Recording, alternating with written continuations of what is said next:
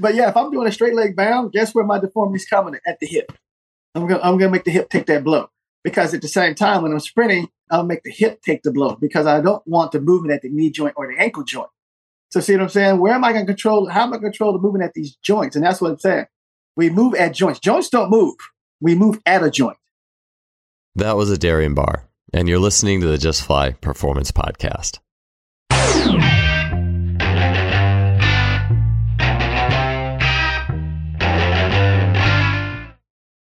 Today's podcast is brought to you by our longtime sponsor, SimplyFaster.com. There's two items I'd like to talk to you about today that you can find in SimplyFaster's online store. Whether you're a coach or an athlete, these are both things that you'll find highly useful as tools in your training toolbox. The first is blood flow restriction training methods. And after hearing about blood flow restriction training for years now, as well as the results that athletes are getting with it, especially in, for example, uh, lactate sports like swimming, 100 meter freestyle, and not only hearing of that, but also seeing how much some swimmers had liked that type of training method, I knew I had to start trying it out myself. So I've been utilizing the air bands. I really enjoy it, both the feeling while I'm actually training with them, as well as seeing the visual result of spending time training with the methods and then the strength result. They've been a really cool training tool, and I would definitely recommend checking into air bands. Uh, SimplyFaster.com also has B Strong brand blood flow restriction. The second item is the VMAX Pro and this is a new option for velocity based training. Barbell tracking, it provides valuable load based data, including speed in all phases of a lift, and it delivers key metrics such as power, velocity, distance, as well as duration of effort. The VMAX Pro system measures any lift you can think of. It's portable, durable, and intuitive. You can check out these two items and much more at our sponsor, simplyfaster.com's online store. Let's get on to the show. Welcome to another episode of the podcast. Great to have you here, and thanks for tuning in to another show. Today we have guest Adarian Barr. Adarian is a coach, an inventor, an innovator. He is a former track and field coach at multiple university levels. He now works in the private sector and does tons of coaching clinics throughout the country uh, as well as the world. Adarian has been one of my absolute biggest influences on movement in sport. I see the world of athletic movement so differently now than I used to, even just six years ago before I met him for the first time. And one of the biggest things that I've learned from Adarian is um, not just looking at, okay, you need to produce more force, for example, or an athlete needs to be stiffer, but really getting into what joints do, how each joint operates in that athletic movement, be it jumping, sprinting, throwing.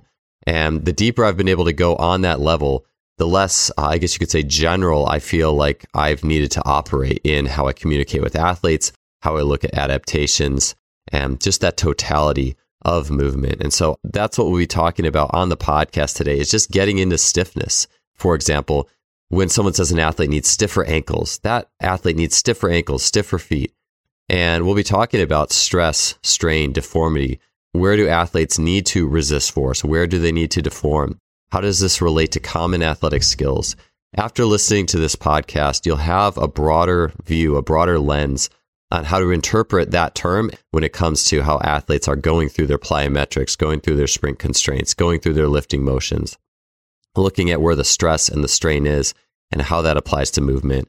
This was a really great show to do in that regard and excited to get this show to you guys. Just two quick things before we start. One is there is visual and video to go with all this stuff. Yes, this is an audio show. If you want to see more regarding what Adarian is talking about, you can head to the show notes uh, on Just Fly Sports for this podcast, and there's some videos that fit with some of these descriptions. Secondly, is just quickly, I want to go through a first and second class lever because we will be speaking on that throughout the show. And just when it comes to the foot and ankle, a first class lever is like a seesaw with the fulcrum in the middle and a load on either side. There's actually the load and the effort, but with the foot, that fits with the foot being flat on the ground as the shin translates forward over it. A class two lever is more like a wheelbarrow where the fulcrum point is that wheel. The effort is you lifting up the handles and that fits with getting to the ball of the foot in movement as the heel comes upward. So think after you get to that mid stance point in sprinting, the heel is going to be coming up as the knee is going forward. So, two important points of distinction. That being said, let's get to this episode with Coach Adarian Barr. Adarian, good to have you back, man. You know, I, one thing that I knew you had done in college, and, and I guess I was a little confused if it was your major or a project you were doing, but I know you had done work in music. And I know that a lot of times in the coaching tree, or you come up and it's you learn you learn physiology and you know different things with energy systems and a different array of subjects when you're growing as a coach. But you don't hear about like music that often. I, have also known a coach who was a sculptor early on and, and, and taught, taught the little shapes a lot. So I'm just curious, you know, in your uh, educational years, uh, your relationship to music and the process of athletics. Well, thanks for having me on again. The music came about because I was uh, in a master's program. And at the time, I think I was coaching also. And, uh, you know, I was into triple jump and, and long jump. But you know, when you triple jump, they always talk about that rhythm, bow, bow. You know, they always talk about that rhythm, and, and I'm thinking like, ah, okay. And I triple jump, and I never did still understand the rhythm. I never understood it, you know. And I nobody's never said like, this is the rhythm of a 50 foot triple jumper. This is the rhythm of a 55 foot triple jumper. This is the rhythm of a 47 foot triple jumper. You know, and so uh, so what I wanted to do was see if we could extract rhythm from the various triple jumpers, you know, at different levels and stuff like that and then could we use that to to teach that distance of jumping you know to athletes and stuff like that. And, and so i remember when i came up with it you know like i said I, I, didn't know much about music so i went to the music department. And, and they was like oh, we're not really interested you know? And, I, and i'm like you got no grad students nobody? Oh, we're not really interested you know? It was funny. And at that time like i said video was, was consuming so much memory space. Music was and then you, I was trying to sync the music in the video. It was this lag time. I mean, it was crazy, you know. So at the end of the, you know, at you know, at the end of a thesis or something like that, you have to, you know, you write limits, delimits, all that kind of stuff, and for further consideration. And I said, well, this is gonna have to wait till we get faster computers. it's just they, they, they weren't powerful enough, they weren't fast enough, you know, for what I had access to. So and now we got, you know, coaches eye. And you just, you know, it's it's a funny, it's a funny thing how you know, but you go back to, you know, like I said, that was that was 22 years ago. Yeah, I, 22 I, years ago. I remember computers. Yeah, about yeah when I was eight, so about 30 years ago, and it was. I mean, it was. It's funny even um, when I was doing my master's thesis in biomechanics um, 15 years ago. Now I remember like they were talking about what they had to do uh, like 10 years before that, and I was like, that would take forever. I mean, I felt like I yeah. had to go through enough lines of code in the technology we had at the time. So that's right, uh, right. Right, crazy. Yeah, I mean that's that becomes a thing. But that's that honed my early days of watching video. You know, it, it really honed my skills of. I mean, you got to remember, I think 720 was the highest video capability we had at the point in time, and it was grainy. And so you sitting there, you staring at the video. You know, and you got to remember, once you play the tape too many times, it was no good. Every time you play the tape, yeah. it, it, degraded. It degraded. You know, yeah. so. crazy days, man. Crazy days. yeah, it is. It is interesting to think on things that level. On that level, I mean, I know in our time that we'd spent working together, and I, me learning from you back in San Francisco Bay Area, you had talked about dance a lot, hip hop, break dancing, or popping, and right. popping and locking, right. and things like that. And if you think about things on the level of, well, there's impulses and there's rhythm. It's a rhythmic coordination of impulses, athletic movement. Exactly. And right, we, just, right, we don't right. look at it that way that often. It's something you feel too. I think that's that's the thing is it's hard to necessarily explain to like a group of students unless they're doing something with their own body. Like, oh, it's like this. You know what I'm saying? I, so yeah, yeah. Well, I think that's part of it too. Is is just what you said. You know, you you have this this rhythmic impulses that you got to deal with. You know, you're trying to you know, and and that's why, like, I say when you look at, at the lockers, the breakdancers, and the poppers, and all those guys, you know, you know, they're excellent at it. You know, I mean, it's like you see them guys do some things. You go, man, this is this is craziness. And and and and, and the thing about it is, that's why I keep telling people you got to watch those guys because it's funny how over in this world somebody say I'm doing animal flow. Well, you missed that breakdance over there doing the warm, right? Right? You missed that. yeah. The, I used to do the worm when I was in high school. I, right. I, was super athletic. I tried to do it. You know, I could still do it, but I remember I used to be like to do the no arm worm or whatever, and I was like, man, yeah. I was. I, I, actually I look back on my high school years on like uh, these different athletic boxes, and I, I look at it that ability to segment and impulse the spine. I was like, dang, that that took some serious athleticism. My right, it's crazy. Right, right, right. And I think people forget about that, you know. And so you see these things, even this control of muscle, just like, you know, like you said, when you talk about, you know, like like somebody's doing king tut, you are in control of that. You know, somebody ticking or you know, somebody strobing or something like that, you know. I remember when I remember when, it, when the big thing was when they had the, like when they, when they do the, the heartbeat, you know, you go that that was I mean to, to actually watch somebody illustrate their, their their heart popping out their chest, you know, you go that's crazy control, crazy. And so I don't think that that that people get it, but that's why you know, like I said, you bring it back over to this side. What we're searching for is what they're doing. We're not saying these guys would come over and run fast, jump high, but what they're doing, that's what we're searching for. Yeah, the I might have to put the the King Tut. Like that was in the eighties. I might have to put that yeah, in the yeah, show yeah. notes for a bunch of people to look at, including myself. Yeah, yeah, yeah, yeah. So it, it's crazy and stuff. And and like for me, like a lot of times people get upset when I say something or because I don't agree with something. But even like you know when I see that world and I see stiff, and then I come over this world, and they say that's stiff. That's not close. you know, that's that's not close. yeah, that's. I mean, that's a good segue into a, a main portion of what I wanted to ask you about because I think that it's very easy to generalize uh, just terms, especially. I mean, human movement is complex. I mean, there's simple elements that hopefully we can communicate it in a simple way, and athletes can learn it in a simple way, but. There's a lot going on under the hood, so to speak, that's pretty complex. And so a lot of right. times it gets generalized into, well, just be stiff, just produce more force. And there's a right. lot of nuance to all that. But a lot of times people will talk about ankle stiffness. I'm just curious what that term means to you. So just just I'll, I'll, start with a general question. What does stiffness mean to you? And then we'll we'll get into some layers of that. Yeah. Well, I, I think, you know, stiffness to me means you're not moving very well, very fluidly, you know, in, in a sense. And I always thought about if I felt like my joints were stiff, that's not a good term. If I wake up in the morning like, man, I'm kind of stiff, that's not a good term. You know, if I got arthritis and I got a stiff elbow, that's not a good term. So, so to me, stiffness is not a good term in a sense, you know, because at some point in time, that just means that that joint's not moving.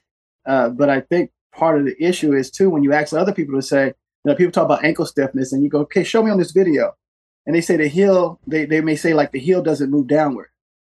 Well, that's the heel, not the ankle. So we are we off base already because I'm like, to me, the ankle's moving the tibia is moving forward, the foot's moving up, so there's movement at the ankle joint. So if there's movement at the ankle joint, how can that be stiff?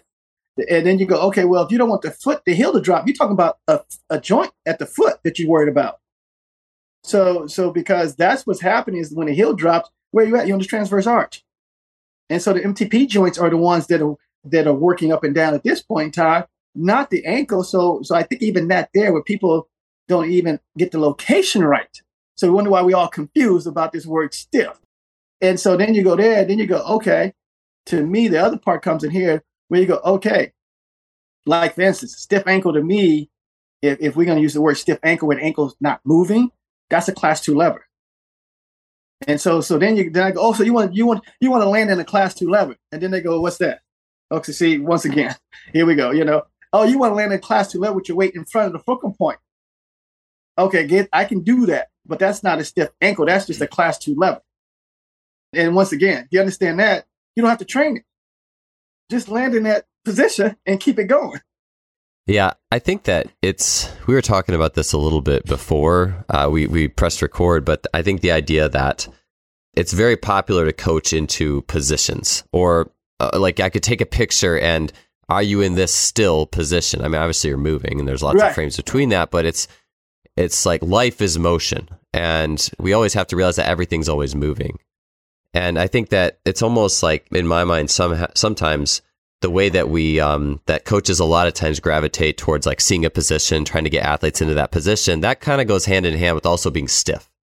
And I think it is just terminology because there is, I mean, you can't be like, if your limbs were all just like noodles, you're you're just gonna fall into the ground. Basically, there has to be a point of resistance. And maybe that's what I want to ask you is how do you see that interplay between, yeah, and obviously I, I will say too, like I, I kind of was thinking about it and I was like, well, if you wanted stiff ankles, well, you could just put, have your ankles put in a cast for like, you know, a month. That would, that would yield some pretty yeah, stiff ankles. Yeah, yeah, yeah. You know, if yeah, that's yeah, what you wanted. And, and that's, and maybe, you know, I think words do matter. But calcification of the ankle, yeah, sure, that, it'll be stiff. that would be, that would give you a really stiff ankle if you wanted it. But I think what people are really looking for is they're looking for the ability to provide adequate resistance at that instant that it's absolutely needed. So what how do you see that? Because obviously we have to have a point of resistance that also fits with that perpetual motion machine. Yeah, that that makes that makes sense because, like I said, I I want this wheel to roll in a certain direction. I don't want it to go flat, and and so basically, I, you know, I do get it that that I don't want to land on my foot and the, and the tire basically goes flat. I want it to keep rolling in a certain direction, and so at that point in time, I think that's where people have gotten lost at too. With with you know, like somebody will say intrinsic foot muscles, and then you go, what about the extrinsic ones? What, what about you know they? I'm gonna I'm gonna get the intrinsic foot muscles stronger. What about the extrinsic ones? They're still mm-hmm. foot muscles. And so, so a lot of this times to me, once again, to me, even like with, you got to get those things to work together in pairs. For instance, people talk about dorsiflexion of the foot. Well, you can dorsiflex the foot or the toes, either one, doesn't matter. But this is how it works out. How we operate in air or space is different than how we operate on the ground. So now that's like in the air, I can evert, invert, I can dorsiflex, plantar flex, I can do all, I can roll my ankle around, I can do all these things. I put my foot on the ground, I can't do those things anymore. So the foot can't do those things because the ground won't allow it. But then guess what can't do these things? The tibia. So all of a sudden, I say, okay, instead of pulling my foot up, you know, because it's on the ground, I'm still going to create the same action. But because the foot won't move up, guess what has to come forward now? The tibia. So, so you created this thing, but what do most people do? They try to plantar flex off the ground, which makes the ankle loose. See, see, see. it, it's like, which way am I going to go? Which way am I trying to roll this wheel? So at that point in time, we have to look at these things here, where what I do in space is when I not what I do on the ground. So if you want this thing to be stiff, then you go, okay, if I pull this foot up or dorsiflex the foot towards the shin, when it's on the ground, it will pull the shin towards the foot. Oh, there we go. I just locked up my ankle. It's stiff now. Yeah, trying to unpack. I'm trying to unpack that a little bit. So, yeah, I definitely get that. Like, what you're doing in the air is not what happens on the ground, and I think that a lot of times, I mean, as well as the fact that the the two feet that let's just say running or sprinting or whatever, like the two feet are in a constant interrelationship with each other. And I, the way I look at sprinting now is, I think it's very easy just to almost like cut the body in half and just look at like a position on the front side of the body, and then, but it's like, okay, well, whatever's happening in the front that foot and back is has a relationship with that, and then you also have the impact of the ground that collision to deal with in the equation. Right. Right. And right. so you get I, all it. Maybe so. I know that you were saying okay. So the foot hits the ground, the shin will roll. I know even before we hit record too, you were talking about um, using the word roll more than if we talk about sagittal plane. Like roll as an action. Like you talked about the you know, flow rather than something that's stagnant. Sagittal plane can be a stagnant position if you want it to be. So that you hit the foot hits the ground, the shin or the tibia is rolling forward. But uh, could you expand on that a little bit more? Uh, maybe I maybe I just missed a few things when you were explaining that action on the ground. But maybe go back into that the foot on the ground, the tibia rolling forward as it relates to motion, and then points where there may need to be a level of uh, resisting deformity, I guess you could say. Resisting maybe is a better way of saying stiff. Maybe I like that more because it's a- it's an active thing. There is something that has to resist, right? there's an active force resisting something, but we also have to keep motion going. So I'm just curious on your well, relationship with that once the foot hits the ground. Well, it's kind of funny because you know I have a I have a book that, that's in production and work. Should, hopefully comes out soon.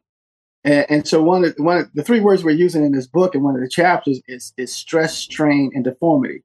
And so and, and stress could be anything, any any type of force. You know, tensile force, shear force, you know, compression force, da da da. Any type, any type of force is stress. Now, what comes in that is the strain, and the strain is resistance to that force. The amount of strain you get will create a certain deformity or movement. So, so that's what we're dealing with, where all of a sudden you get the the foot hitting the ground, right? That's a force. And so, what's the ground trying to do? Push the foot up. So, how do I resist that being pushed up? Well, I need a strain. What's the strain? The strain is going to be the change in the shin angle. That's the strain. That's the deformity. Gotcha. But now let's take it back a step further. There's not much deformity there because there's a lot of strain. There's a lot of resistance to that foot being pushed up. Now let's go back to like what we call a class one lever, where all of a sudden the Achilles is passive. Same force, same amount of stress, but the strain is reduced. So what do you get? You get a lot of movement, a lot of deformity at the ankle. And so that's that's kind of how I engage in these things now. The stress, the amount of strain, and the amount of deformity I get. If I want a little bit of deformity, that means I need a lot of strain or resistance to this force, however much the force is. If I want a lot of deformity of movement, then guess what? I can't resist the force. So it's going to be a little bit of strength. And so, so that explains how we get these different moves throughout the body. For instance, the arm swinging forward. There's a stress on it, gravity. How much am I resisting that? Not much. What I get, I get a lot of deformity arm going back and forth. See what I'm saying? Yeah, there, yeah. There's very little um either stress or strain there. One of the two with the arm swing in there. Is it? Would it be the um, the st- stress because there's not um you know there's not resistance there or there's, there's, there's, very little resistance. Yeah, there's very little resistance being put up versus if I hold my arm straight out. Yeah, gravity still the stress is still the same, but now the strain is greater to resist gravity pulling my arm down, so it stays straight. See what I'm saying? And there's, and there's no deformity at this point in time because my arm's not moving. Versus if I if the stress is there and I relax my arm, take the take the strain away, bloop, it'll fall. Now I get a whole lot of deformity, a whole lot of movement. So those are those are the three things I look at it now is say how much stress is happening, how much strain do I want to create, how much deformity or movement do I want. And so in those two situations, class one lever, a whole lot of stress. Class two level, a whole lot of stress. What's the difference? The strain level. So the class one, low strain level, low resistance, a lot of movement at the ankle joint. Class two, high strain, a lot of resistance to the movement. So what I get? Little deformity, very little movement at the ankle joint. And I, I think that's what we have to say. Where do, I, where do I want the movement at? Do I want the movement at the ankle joint? No movement at the ankle joint. Not do I want it to be stiff, but do I want movement here or do I want movement there? Do I want movement at the elbow joint? Do I want movement at the hip joint? I want movement at all these three joints? So where do I want movement at and where I don't want movement at? And based on that, stress, strain, deformity. I wanted to take a break from the show and briefly share with you the difference that performance herbalism can make for you. Several years ago, I had Logan Christopher, CEO of Lost Empire Herbs, on the show to talk about hypnosis and mental training for athletes. While talking to him, I realized he also had an herbalism company. So shortly thereafter, I used the Phoenix formula, which was my first product I bought from them. I had great results with it, not only increasing my energy and decreasing my need for coffee and caffeine, but I also noticed that it was making an impact on my lifts and my weight room numbers. I was having a great training experience. Shortly thereafter, I also got into the Shilajit resin as well as other herbs. And I don't look at supplementation the same way. I'm a strong believer in what Logan and his company are doing in looking for a natural resource to boost human performance. If you want to check out the herbs that I use personally from Lost Empire Herbs, you can head to www.lostempireherbs.com slash justfly. There you can get 15% off your order, and they offer a 365 day money back guarantee. Definitely check them out. Let's get on back to the show.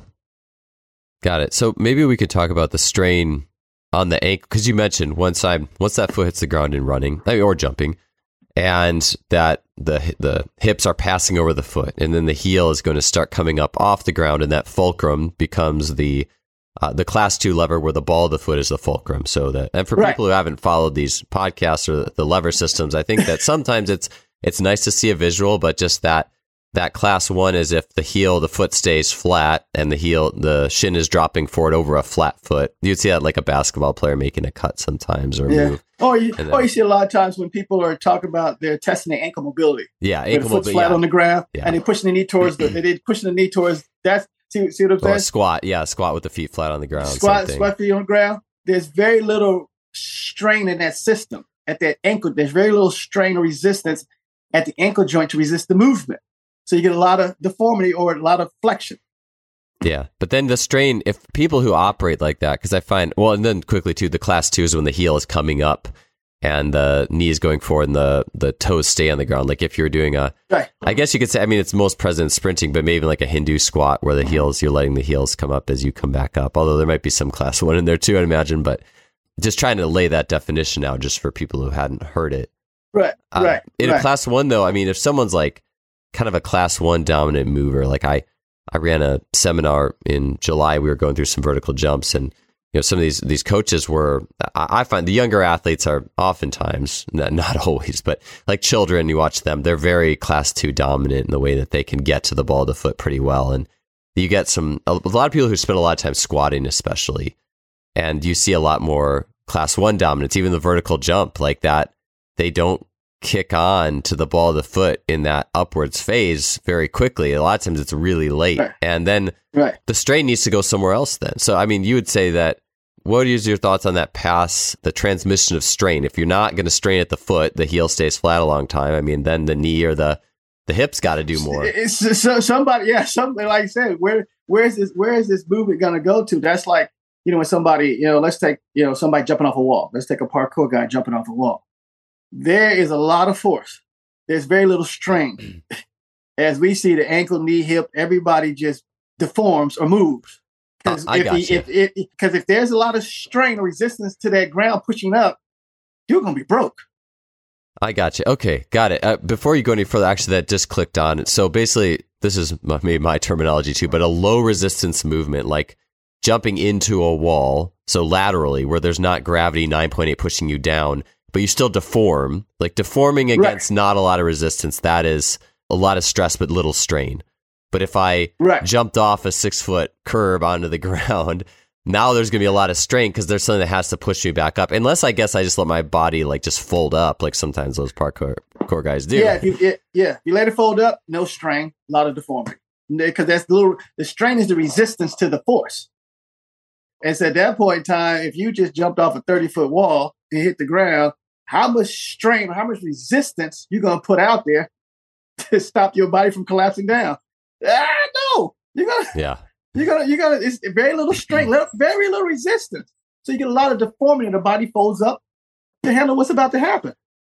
Cool. I think that's a good point because okay, that lends to where I think this could go to quite naturally is the question then is that balance of how much strain do you need to be a fast accelerator, to be a fast sprinter? Because there's obviously a level of deformity, right? And there's Right. especially get up into top end speed and you look at how fast that shin is changing directions and angles. Right. The angular velocity of the shin from ground strike to that delayed knee extension to it's really fast and a lot of stress. Uh, versus maybe acceleration where it's actually uh, it is dropping, but it's not as much, and you think there'd be more strain that has to push back in that situation. So I'm just curious how you would see those no, two. but but see, you just summed it up very well. Oh, well, You know, accidentally. no, no, because this is the funny thing, and it's like they say, yeah, mm-hmm. because they say at top end, you know, they're putting out more. You know, they're putting out more strain to resist more because yeah, the impact is higher. Versus an acceleration, what are you doing? You put out less because the force is less. You know, but what do I need to do at the start versus when I'm at top end? The start, things have to fold up. You know, Yeah. and, and at, at top end, things don't have to fold up as much. So, so we get to these things there. But the biggest thing is this here: is if I'm at coming out of blocks or you know two point stand, three point stand, whatever the case may be, the first thing I got to do is I got to get to a class two level. The whole thing about it is it's not going to take that much strain to resist that amount of force because it's not that much force yet. Mhm. Yeah, you're, you know, You know what I'm saying? Not as much the- the- rotational. The rotational There's, force not, is, yeah, the rotation zero. is not is not really not there much. yet. Yeah. So, so I don't need it, and so that's what we keep talking about once again. When people talk about you need a lot of force to start, no, you don't. There's not much there to start with in the first place. There's, there's not much there, so I don't have to put up much resistance or much strain to get moving. yeah. You know, because there's not going to be much deformity either. You know, so so but once I get going, then as the stress level goes up from the impact, the strain needs to go up from the impact to resist, so I don't collapse. And that's like even like I was talking about in triple jump. Once again, we got these variations going on, and I was saying, and, and you know, I always had these conversations where I'm like, at the ankle, there's two ways to work this in triple jump, and the better triple jumpers have a whole lot of resistance at the ankle joint, not a lot of resistance at the hip joint. The not so good triple jumpers have a whole lot of resistance in reverse ways. There's a whole lot of resistance at the hip joint, not a whole lot of resistance at the ankle joint. And that hip is going to drop two ways. Either it's dropping because it's colliding into the body, or it's dropping because the shin angle is changing. And so you get into these things now, once again, where do I want the movement at? So if I'm triple jumping or something like that, or even high jumping, if I'm high jumping, where do I want movement at? Well, I want movement at the knee joint through the hip joint. I want the I want the ankle joint done. You know, Yeah. Oh, if yeah. I'm long jumping, where do I want the movement at? So so so it becomes two things. Where do I want the movement at? At what joint do I want movement at? And based on that, I'm going to create a level of strain to either allow it to move, deform, or not allow it to move or deform. You know, and so I think that's what that's what we get into. But then that's what you know, like I said, nobody's training that way because yeah. nobody's really factoring in joints. Everybody's everybody's you know mm-hmm. nobody's really like either I want a lot of movement at this joint or I don't want a lot of movement at this joint. And so at that point in time, you know, like said, we back to the foot. Well, how do I do this? Well, heck, if I try to pull up the foot or dorsiflex the foot as the shin's coming forward, huh, I'm resisting because what is the shin doing? The shin's trying to come forward as the ground's trying to push the foot up. So now we got resistance going on. Now we got now we got some strain going on. Now I can take that strain and move it up the system. If it doesn't, if it, it's so what's going to happen? If I don't move at another joint, now that's going to move me forward and keep the wheel rolling. Yeah, I, would like to get into that that back half of things here uh, in a minute. I want to go. There's a few wheels turning. Wheels, um, not a, a pun, pun intended. A few wheels turning in my head that I, I, wanted to get your take on. So, this is just how I'm seeing this right now. Uh, you know, sprint acceleration, for example, you're, you're overcoming. Yeah. You have to overcome dead stop inertia, and and the way I'm looking at you talk about stress and strain, especially the lower legs is I'm kind of the, I'm almost seeing that in the vertical vector, if that makes sense, in acceleration, like low. Uh, and you know, I, I, think people argue about vertical and horizontal, but I'm I'm just looking at it from vertical role of gravity because I I will say like there's I mean Angus uh, Ross was on a while ago talking about, and this isn't everybody, but like he had a good interesting example of a guy who and just eh, on like the force plate, uh, reactive strength, like single leg hopping type test, this guy did relatively poorly, but had massive a massive horsepower, just general strength, like standing vertical type stuff.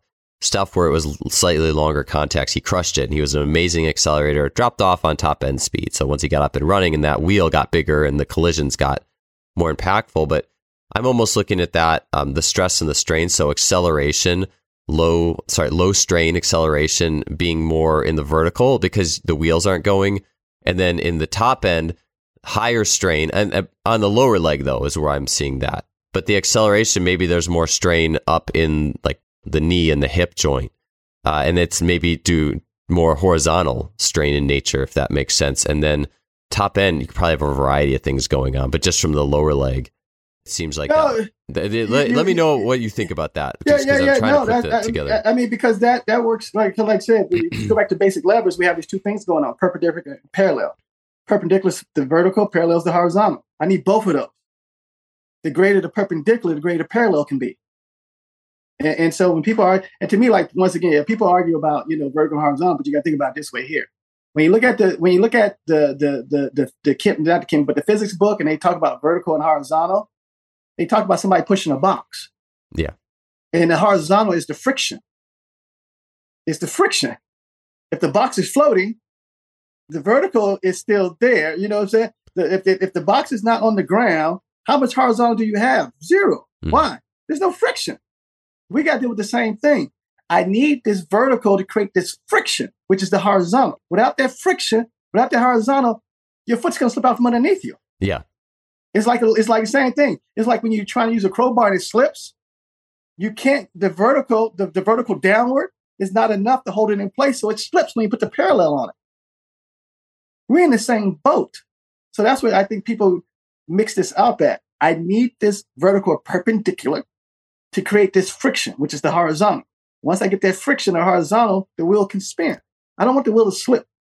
Yeah, for sure. Yeah, and that's where last podcast we we talked about like um you know like it's like a if I have a lever or if I have like um I'm trying to, this is going to show how bad my reference to tools is with how like how much I work on like house projects or a car. But like if I had a long, yeah. like a long ratchet, like I need that, that ratchet to be solid enough to grab the bolt. So I can then, that, that being like the vertical force, so that I can then turn the lever. The lever can turn over that. Or if the, you could think of the, right. the foot as the base of the ratchet, that has to be driven down by gravity enough to meet the frictional demand to then throw the um the the the shin over the top. Right. Or even I know when we I was um you know it's funny everyone just you know someone had a post on how like you know as soon as uh, you could do all these posts on sprinting, but as soon as someone takes their you know shoes off and starts sprinting, everyone just goes nuts. And it's like, but you're uh, you, I, we were I was sprinting barefoot on the track in Berkeley, and you were talking about it from a frictional level, and I'd never thought about it that way because it's like I could run relative. If I ran a thirty barefoot on a track, I could run relatively close to the fastest I could run with shoes on, but not as fast.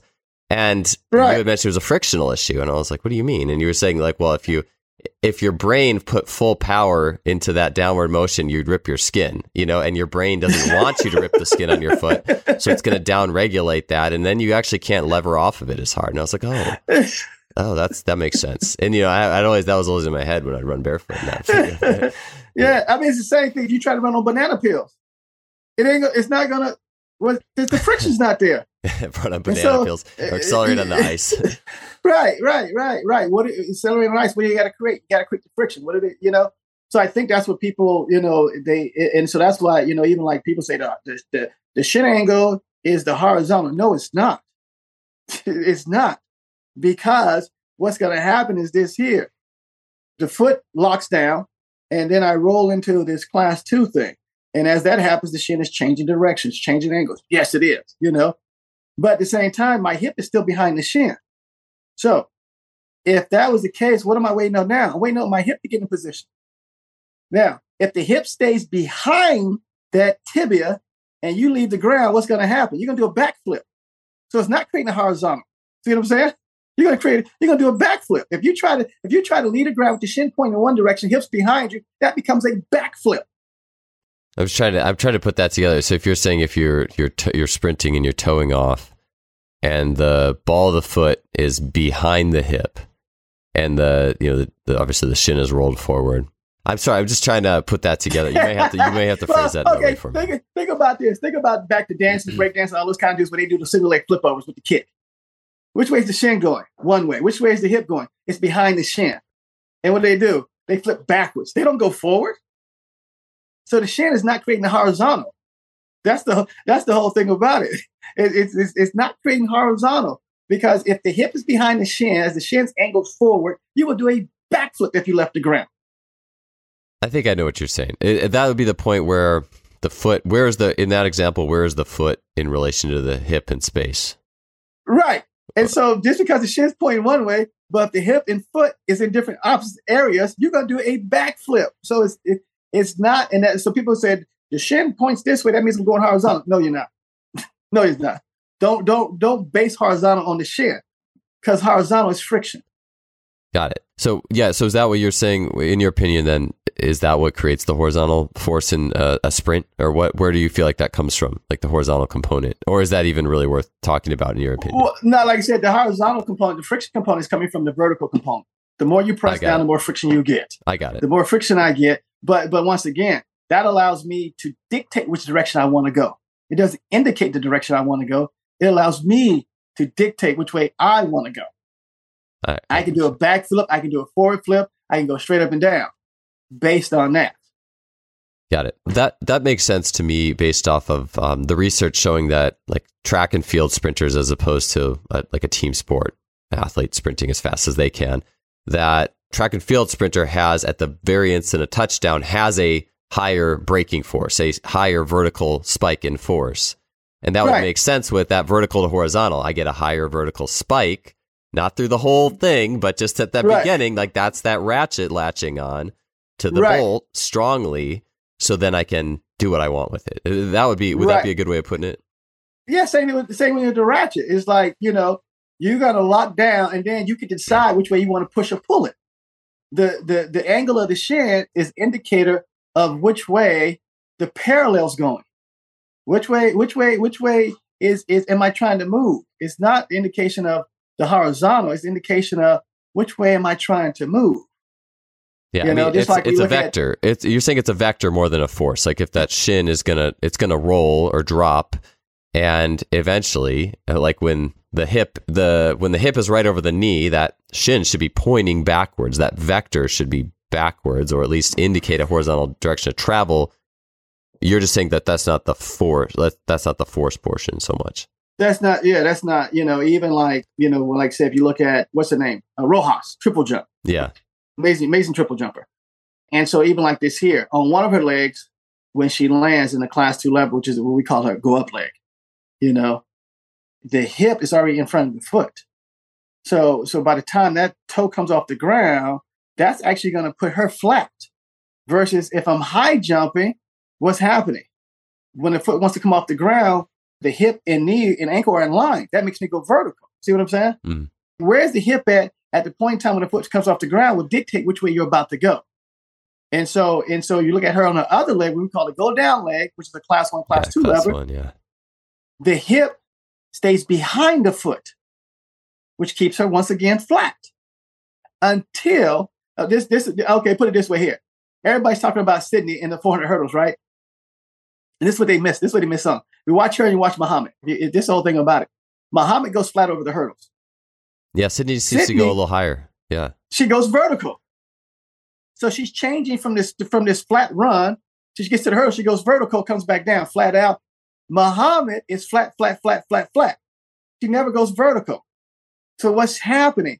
And that's the amazing part people miss about Sydney is that that control right there, that stress strain deformity that she switched up to go over the hurdle. And then she switched back after the hurdle to a whole different system.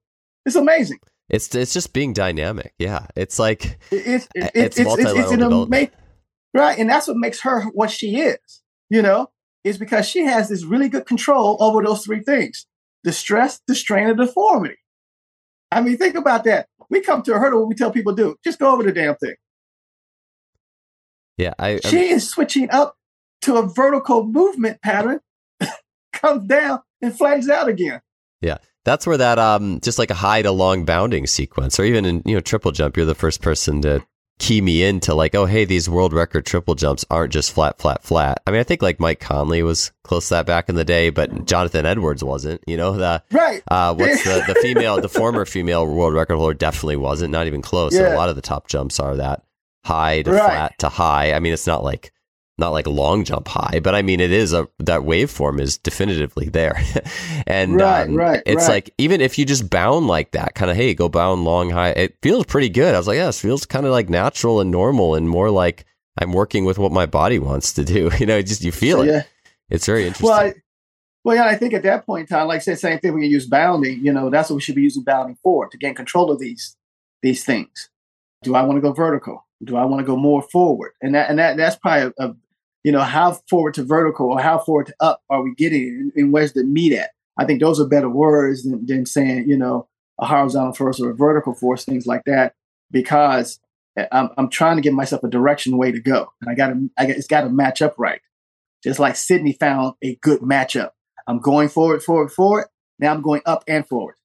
I'm going forward, forward, forward. Now I'm going up and forward. And same thing with Rojas. She's found a good balance between up and forward. We see, like I said, some triple jumpers are bad because all it is is what? Forward, forward, forward. No up. Some other triplers are bad because it's what? It's up, up, up. yeah, yeah, that's bad too. Obviously, yeah, that's right, not going to work right, very right. well for you so, either. So, I, so, so, so these guys have found out that that mixture based on this thing of where do I want movement at, and which joint do I want movement at? Because, like I said, at this point in time, Rojas, where's the movement at? The movement's at the hip joint. And you look at some of the lesser tri- female triple jumps, where's the movement at? Moves at the ankle joint. So at that point in time, you go, okay, the lesser female triple jumpers have same amount. I mean, to think about it. They have the same amount of force that they're dealing with as Rojas is dealing with, in a sense. yeah, the strain coming up from the ground is the same. I mean, they're not maybe not quite as high because they're not jumping as far, but I mean, it's, right, it's close. right, right, It's right. close. But but but at that point in time, once they hit the ground, then you go, her ability to resist or create that strain at the ankle and take it at the hip. See, see how that works out? Versus the rest of them are creating high resistance at the hip and giving up the ankle.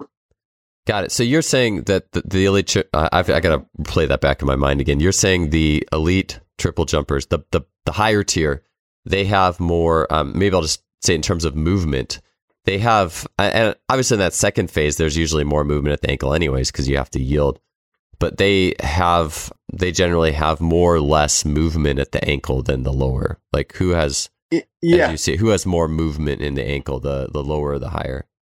Right. And who has more? Who has more or less movement at the hip? See, you, you got you like I said, where am I going to place this boot? I got to place this. I got to place the deformity somewhere. I got to put like Yeah, ha- yeah, something has to I- I- deform. I- yeah. Some some got to deform. some some you know. And so we look at it that way, but at the same time, same thing with high jump and everything like that. You know, or sprinting, coming out of sprint start. You know, and that's why you know, like I said, when I talk about about the back leg, I want this back leg to hold up now. You know, especially once I get into the position where the hips on top of the knee and and the wheels rolling forward. I want the ankle to hold up. I want the knee to hold up. I want the hip to hold. I want all these three joints now. I don't want them moving at them anymore. But where do I want moving at? Huh, I want it at the toe now, at the MTP joints. See what I'm saying? Yeah. Somebody has to deform. Yeah, I think that's important because yeah, that's going back to if it's if it's just the general form of stiffness. Hey, I want you to be stiffer off the ground. That's as if like nothing is going to deform, you know, or, right, or right, everything right, is everything is minimally deforming. Um, but okay, so let me but let me pose you this question: An athlete who, let's just say, you have an athlete who they have a good standing vertical jump, a good counter movement jump, or maybe they like do a they're a basketball player and they they squat down really far to do a standing vertical, but they're not as good at being really quick off the ground. You know, they can't get up quickly to block shot or whatever.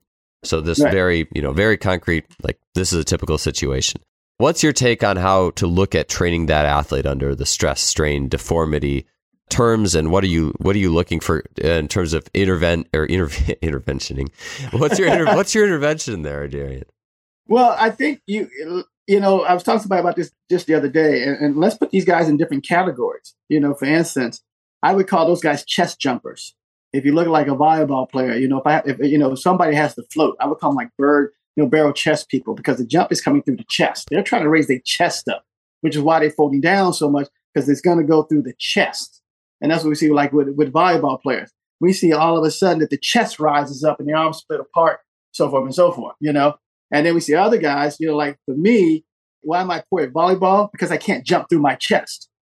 But legs, I'm up quick, but I get up quick. What can I do now? Because I didn't use my chest. I can't hit the ball.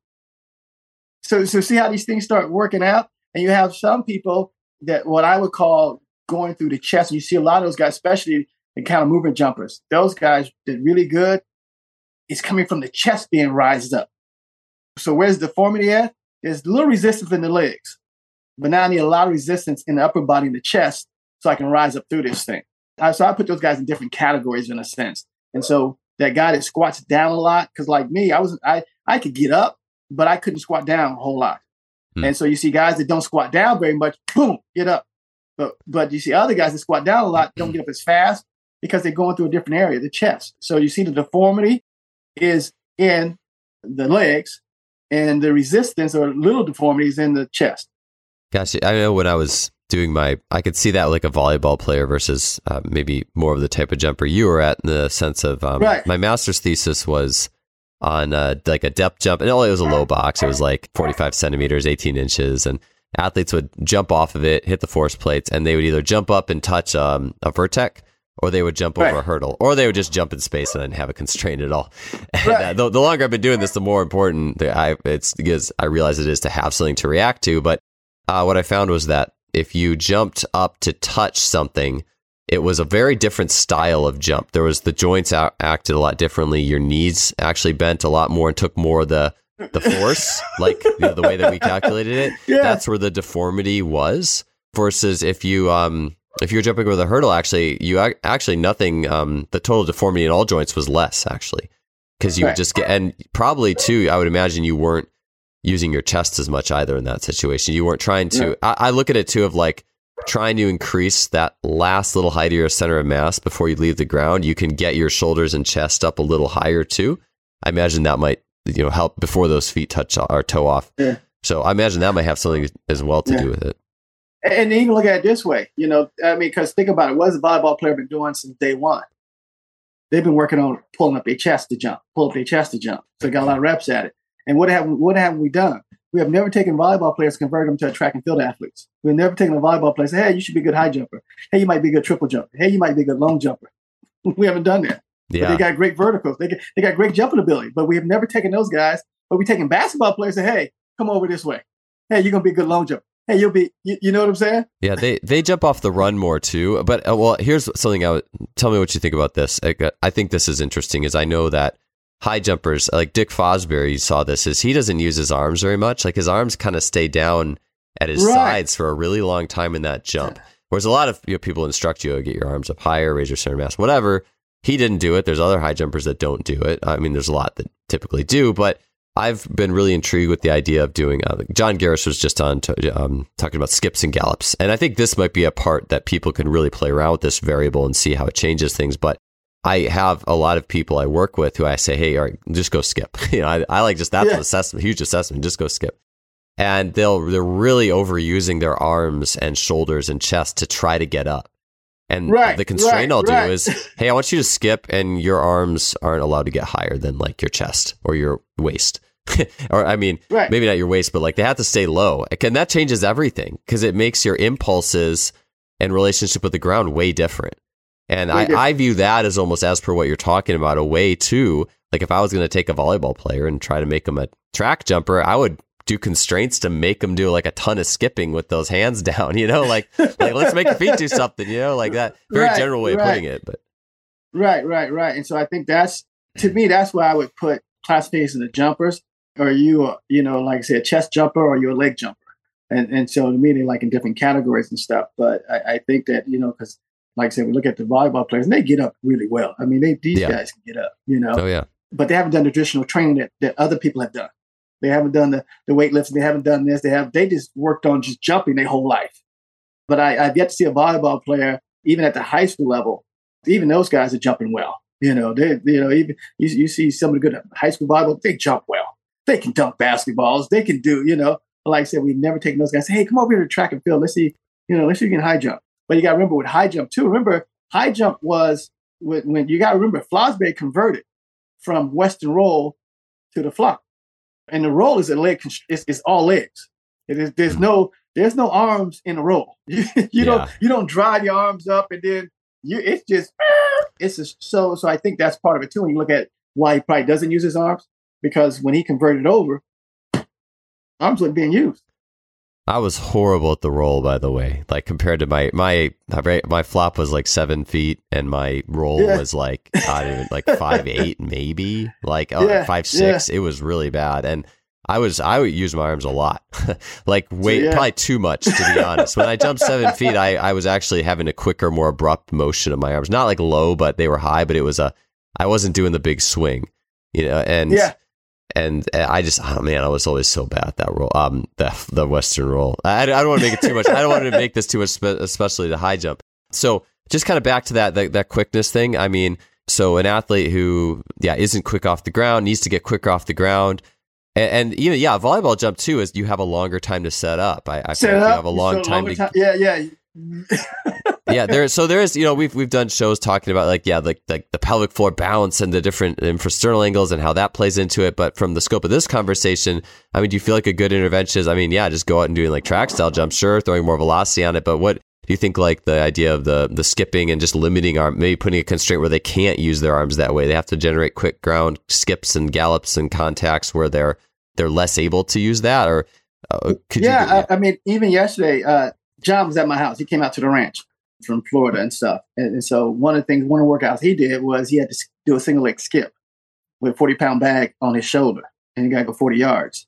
So he goes 40 yards one way, comes back the other way on the other leg. Then after that, we go jump and dunk on the basketball rim because that the skip initiates that whole process.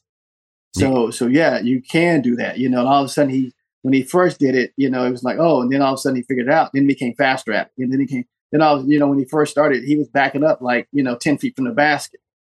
Then all of a sudden he's standing in front of the basket, little skip, boom, dunk it. So, so yeah, I, I think that would work very well because for them, they don't really, you know, like I said, feet is just kind of there for them, you know. And so for a lot of people, just like somebody on Instagram had mentioned me, I gotta look him up.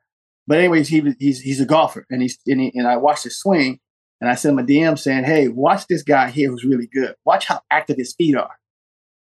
Versus when you swing the club, your feet don't do anything. So once again, if I'm swinging this club, what can I do? Huh. If I pull my feet up, I just created stress on the system. So how's the system going to handle the strain now? Oh, the deformity is the arm swinging down, pulling the club down. See how that works? Hmm. If I pull my feet up, that's a stress on the system. I got a strain now. Where's the strain at? Oh, whoop, pull the club head down. Gotcha. Oh, interesting. Yeah, it's it's interesting to apply this to all sorts of different movements. I you know, I, have had a few where I'm trying to think, okay, I had, uh, okay, here's where I was going to go with that. So there's the jumping element. And I was going to say too, with the sandbag, it's like a sandbag on your shoulder pushes that side down. It's like if you had a, a chest based strategy, it actually, it's, it's, it's, it's, creating It's uh, stress, yeah. compression on that chest usually would expand. So it, and I, you know, the way I've been thinking about things, just so much more and more. And like, you know, humans are a more complex creature than an animal, and I feel like as such, we actually have more strategies. Like, I think if you asked, if you ask, like, I mean, I, I don't, I haven't trained animals enough to see this, but if you ask like a horse to gallop or run or or uh, or do jumping in a horse show, I'd imagine that there's less strategies that animals use to accomplish tasks than humans. Like you have speed jumpers, power jumpers, like flop style jumpers. You have different. We just do things in more ways, and even like acceleration. You have people that are more linear. You have people that are more rotational. You have you have like strat. We have different strategies, and I think that yeah, we generalize so much, but sometimes I feel like, well, should we just learn? Like, shouldn't you just teach athletes both strategies and then see how they can ultimately? I mean, I guess the further you get into like track and field events, you know, there's more guidance, but just giving even younger athletes just say, hey, here's this strategy, go run. Here's this strategy, go run. Here's this strategy, go jump. You know, see how your body intakes it and use it. I'd rather you be able to do all these, you know, than just have one. then I just teach Yeah, you one yeah. way this whole time. And so I just think that's an right, interesting way of putting it with the chest strategy. I didn't. I saw the sandbag video. I didn't. I wasn't thinking of it from that perspective. Yeah, yeah. So all of a sudden, once again, I have this stress on this side, and now what what's happening at the chest level? Well, it's it's it's straining. It's going to put a lot of resistance up because it wants to hold its position now. You know, it's not going to deform. It's going to hold its position. So who who who now is taking the deform? Where's the movement coming at? Well, it's coming where I want it at. It's coming at the ankle joints, coming at the the MTP joints. It's coming where I, you know. So that's that's what's going to deform for me. But the rest of knee up, strain, resistance. You know, something that's funny. So I, I want to bring this to sprinting because I think you know, well, everyone loves sprinting. yeah, that's part this podcast exists. Um, so, but what's interesting, like, like to bring this into a sprint specific um, equation, because obviously people would ask, all right, well, hey, how do I, how do I achieve better, uh, let's say, resistance to deformity uh, relative to the sprint cycle? Or I don't like to use, you know, Yeah. stiffness. We have the cast, but uh, well, Yeah. one thing I wanted to get your take on too, because this is interesting, is people. A lot of people would say, well, straight leg bounding, because you have this big straight leg coming down, right? And uh, granted, you can only straight leg bounce so fast to get, and it's not even a wheel really. It's more like two like kind of scissoring feet going back and forth. So you kind of lose that. But I noticed that when a lot of athletes do straight leg bounding, what happens as per our conversation is where's the deformity? It's actually in the ankle and big time. Like watch straight leg bounding and watch what happens to the ankle. And that See thing mushes but- like a pancake behind the athletes all the time. It's, it's kind of hilarious. I should put this but, show but, notes. you see, but you see what I'm saying? Yeah. That's the whole point. It, it, it can't put up enough. It can't put up enough strain to resist that force, so it deforms. And you can't bend the knee. You're you're not. I mean, you do actually end up bending the knee once. It, it is Right. actually funny because you But- have to bend something, and what ends up is the, the ankle, the knee end up both bending as soon as it gets on the hip. It's pretty funny. yeah, I find that humorous. Uh, I mean, not. I've actually been. I, I'm not totally dismissive of straight leg bounding. I think you can work it and use it in w- different ways. I think any tool is as good as how you use it. But use it right. I just right, I do right, find that kind of humorous. But but yeah, if I'm doing a straight leg bound, guess where my deformity's coming at the hip. Yeah. I'm gonna I'm gonna make the hip take that blow because at the same time when I'm sprinting, I want the I'm, I'll make the hip take the blow because I don't want the movement at the knee joint or the ankle joint. I so so once it, so see what I'm saying? Where am I going to control? How am I going to control the movement at these joints? And that's what I'm saying. We move at joints. Joints don't move. We move at a joint. The only way the joint can move is the whole body moves with it. But it doesn't. It doesn't go. Oh, let me let me just move ten degrees to the left. They're going to do that. So I think that becomes part of it. And even like I said, in the sprinting mode, you know, one thing about sprinting is once again, you know, people talk about run tall, but you can't run tall. You're already bent in a sense, which sets up the amount of strain you're about to put into the to the stress that you're about to encounter. And that's the part people miss out on. The body's kind of pre-set up like, oh, this is what we're about to do. Because it already knows what happened last time. So based on what happened last time, it's going, okay, let's set up for this. Okay, we got a little bit more. Okay, let's set up for this. It only knows what happened last time. The new next event is a new event. You, you're going to get a little bit more, but it's only set up for last time. So, so in that sense, there, the body's going to preset the strain based on the resistance it thinks it's about to, or the stress levels it thinks it's about to encounter. Yeah, the way I am seeing that as you described it is so let's just take the average sprint stride. You know, the legs straightening out in the front side, it's it's coming down towards the ground as the rear leg is coming back up as the wheel action. The legs are related to each other. So the leg hits the ground slightly in front of the hips. There's going to be deformity at that point. And it's kind of like the deformity happens with it's almost like the chain of deformity is so it can get shot up into the hip. Like you're saying, like, so the hip can really rotate and project. And as the hip goes, I'm trying to like, you know, I'm trying to always be thinking, okay, if I was listening to this, how could I describe it so it, you know, I can understand this. But basically, as as the hip is moving over the foot, you're going to get some bend in the knee, some bend in the ankle. But then, as soon as the hip gets over the ankle, that heel is going to start coming up. It's going to start right. that process, and it's almost like that process of the heel coming up is so that there's actually less deformity at the foot and ankle and kind of knee in that sense of right. how the heel is going with the knee because the heel goes up with the knee coming forward. Right. That to you, that is the mechanism that allows that to shoot up into the hip so that the hip can take it and work with that other swing leg, basically. Is that kind of what you're, I'm thinking, is that, is that what the picture that you have is? Yeah, yeah, yeah, yeah, yeah. That's what it is, you know? And, and so it becomes, like I said, I, I have this stress. I got this strain. The strain is how I'm going to resist this this stress. And, and like I said, we also oftentimes we think about you know once again we think about this one type of force, but we got many forces on us when we hit the ground. You know, we got this rotational thing. We got this impact thing. We got this tensional thing. We got this shear thing. We got all these compressive things. We got all these and that's what people that we got all these orchestra. stresses. It's an orchestra on, stress, and I, I only got one way to resist it. I got yeah, one just one mechanism. general. Yeah, just just put force to the ground. Just be stiff. Um, yeah. So, but okay, maybe this is a good like example that we can really put this to work. So the straight leg bound versus, I mean, this is one of the things where that kind of lined me up to the point where as soon as I heard about squatty running from you, I'm like, yep, like, and and you know, not like I'm going to go out and sprint, like squat down a foot and sprint or something like that. Or, I mean, and when I sprint, I, I, it's more like reacting and feeling. I'm not actually thinking of my hips being a particular height, but as an exercise tool, like a flex leg bound, I, as soon as I did, this is, and the flex leg bound is what led me into the effectiveness of squatty running for these mechanisms. And we could even talk about how squatty running works with these deformities putting into the hip. Right. Because I feel like squatty right. running is even more like allowing your hips to really work. But like a flex leg bound, if you do a straight leg bound, so anyone listening to this, do a straight leg bound, then go do a flex leg bound. What do you feel working like crazy? Your hip in the flex leg bound is just like, it's like hit, hit, hit. Yeah. And I'm like, well, this is kind of, you know, this flex leg bound is a lot more what fast sprinting feels like than this straight leg bound. And I'm like, huh. And so, anyways, talk about how those differences are like with a flex leg versus a straight and what's deforming and what's straining and then what's ultimately where you're getting well, the deformity. Well, this, well, this the funny part. So, so I'm, I'm gonna bring up bricks, you know, because people been some people like it, some people don't like it. Some people people that don't like it haven't tried them, you know. But yeah. every, anybody that's tried the bricks, they love the bricks, and this where this comes in at. This the whole thing about it. When you step on the brick, this and this is this is how easy it gets. You step on the brick, you just encounter the force, and so the brick, like I say, when you stand on the ground, it's you in the ground.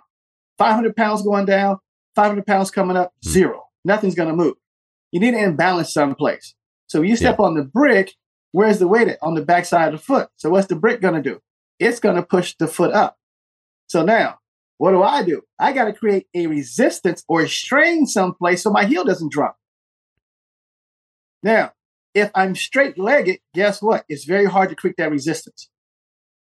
Very hard to create that resistance because it's just too much weight on this on this very short lever that you know you're standing on you know, if your foot is six inches long, you got two inches on one part, you got four inches on the backside, it's very hard.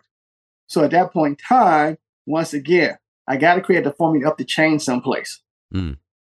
to help with this resistance. And so, and so that was, that was the that's that what the brick does. So then when you get off the brick, that's what I tell people. Because the brick, the foot's being pushed up, you learn how to counter that stress. You know what resistance, well, how much strain you need to counter that stress. So when you get off the brick, what do you know already? Hmm, how to counter that stress. And so then what you do is you do it yourself.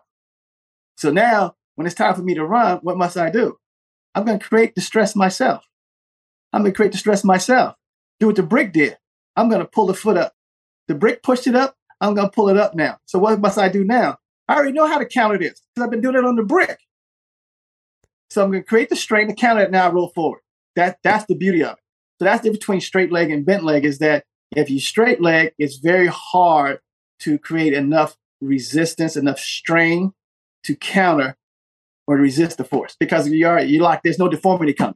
You need some deformity. Yeah, I think a good experiment. I'm my my mind's always thinking like, oh, here's an experiment to try. you know, to experience this. Like we Yeah. have the straight leg bound, and we have the flex leg bound is a moving one. But even just like, let's say I'm up on a 24 inch box or a 30 inch box, drop off and try to land. Oh, um, and two legs, or let alone one leg. You could try two or one, depending on how strong you are. But try to land. Maybe let's say an 18 inch box. Drop off. Try to keep that leg completely straight as if it's in a cast. You know, the knee doesn't bend at all, and land on the foot and see what happens. Your heel is just going to smash down to the ground. It's gonna it's, it's gonna And- and- Yeah, and but if you as soon as you bend that knee even a little bit, you give that like heel something to work with where the heel can come up and then you it's it's like this channel up into the hip. It's Yeah. like using that that series of gates to allow that force to go up into the hip. Otherwise it's just like it just finds that one funnel of that the ankle is a class 1 lever where it's like a calf Right. raise. But you get blasted in a calf raise. It's like a blasting eccentric calf raise. And right, right, right, right, right, right. So you it's, but it's- I, it's I but I tell people that all the time. I, I tell people all the time, like, you really want to be stiff? Okay, that's and, and, and, and you go, okay, see that forty inch, it's box right there. Jump off, don't bend no place. Hit the ground, keep your knees straight, keep hips straight, keep back, keep everybody straight. Hit the ground and be stiff, because we ain't gonna have no movement. Because at that point in time, there's no movement in any, and trying to have no movement in any joint.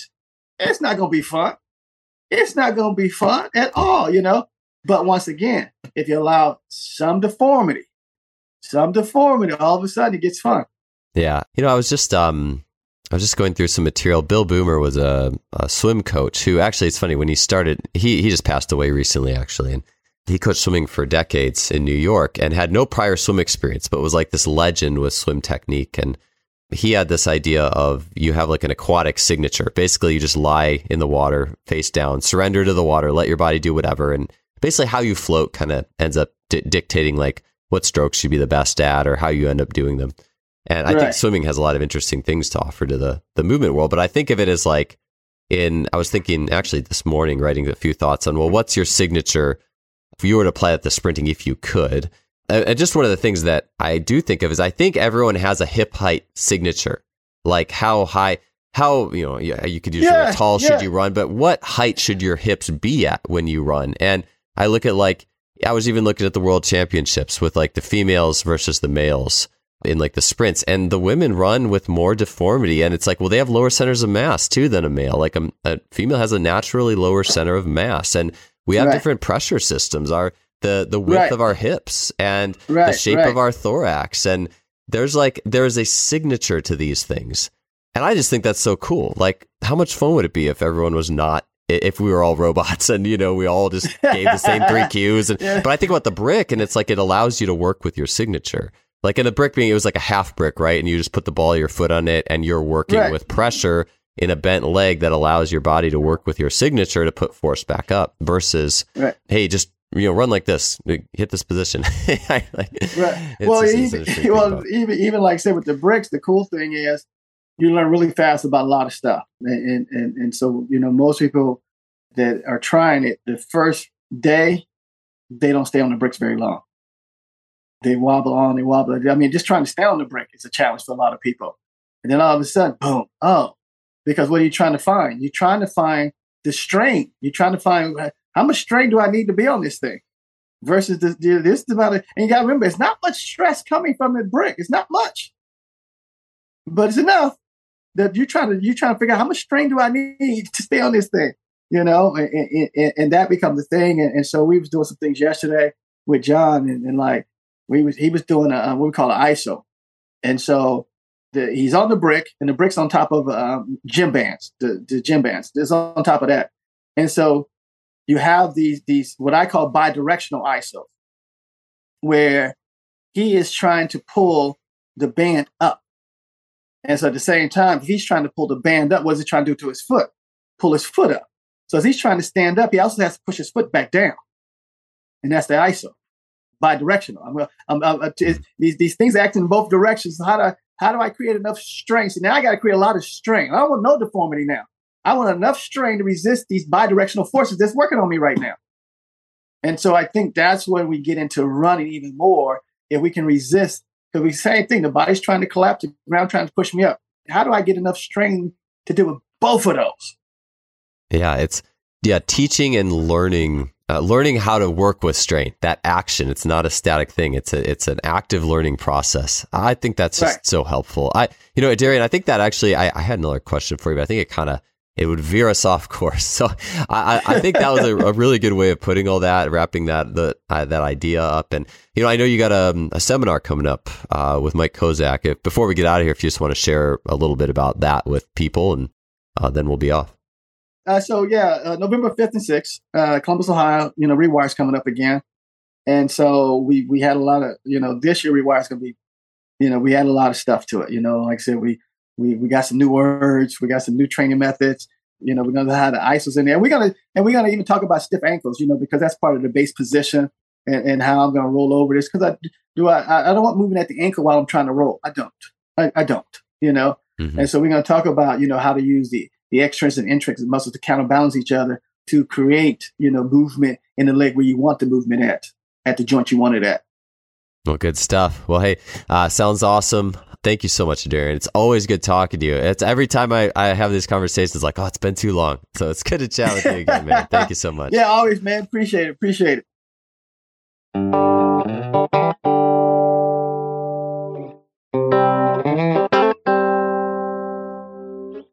Thanks for tuning in to another episode. I appreciate you being here, listening to this series. If you enjoy what we're doing and want to help us out, you can leave us a rating or review on iTunes, Spotify, whatever you're listening to, would totally appreciate that. We'll see you next week with another great guest.